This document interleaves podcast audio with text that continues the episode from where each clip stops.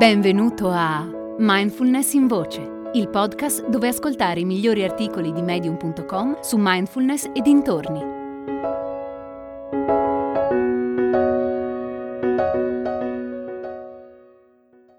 Questo pensiero mi fa bene? di Diana Kim. Ogni volta che esco da un periodo di depressione o di ansia, mi chiedo se non me le sono inventate.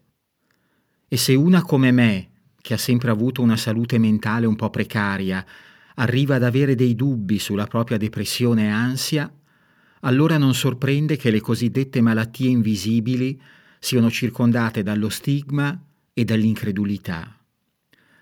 Ne ho parlato con la mia terapeuta e mi ha detto che è come cercare di ricordare com'è essere malata quando stai bene e com'è stare bene quando sei malata. Per quanto faccia fatica a ricordare, oggi credo di essere più attenta ai segnali e alle sensazioni fisiche dell'ansia e della depressione. Di solito inizio svegliandomi di notte o rimanendo insonne a letto con un peso nel petto, una sensazione di freddo nello stomaco e a volte anche un formicolio nelle anche e nei polsi. Sì, sono un po' strana. Provo queste sensazioni da quando ero bambina e ricordo che lo dicevo anche a mia madre, che mi prendeva sul serio a tal punto da parlarne con il dottore. Il dottore però ripeteva sempre che erano sintomi dovuti alla crescita o forse soltanto un mio capriccio per non andare a scuola.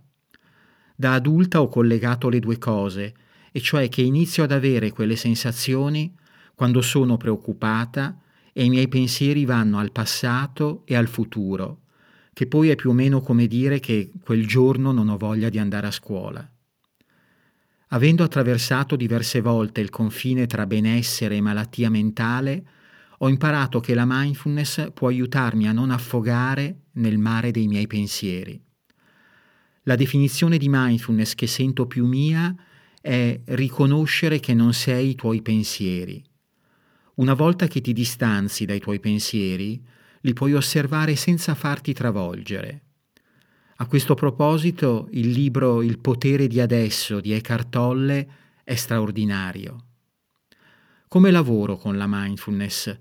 Faccio una pausa con respiri lunghi e profondi, così metto spazio tra me e i miei pensieri. Sono diventata brava a farlo. Ovvio, quando la vita non è troppo stressante, se le cose si fanno pesanti, la mindfulness è più difficile da praticare, ma è proprio allora che ne abbiamo più bisogno.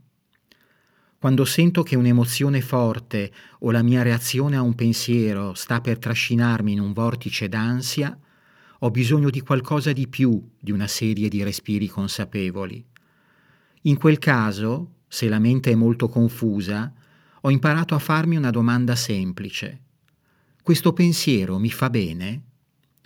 Non fa bene all'umanità o a qualcosa di grande, ma più semplicemente fa bene a me in questo momento? Cerco di essere molto pratica e il meno emotiva possibile. E dopo aver risposto sì o no, e quasi sempre la risposta è no, esprimo parole di gratitudine in modo che la mia mente possa nutrirsi di un sentimento che mi aiuta a crescere e mi dà gioia. Spesso questo espediente mi è di grande beneficio. È come un leggero schiaffo in faccia che mi riporta alla consapevolezza anche in situazioni turbolente.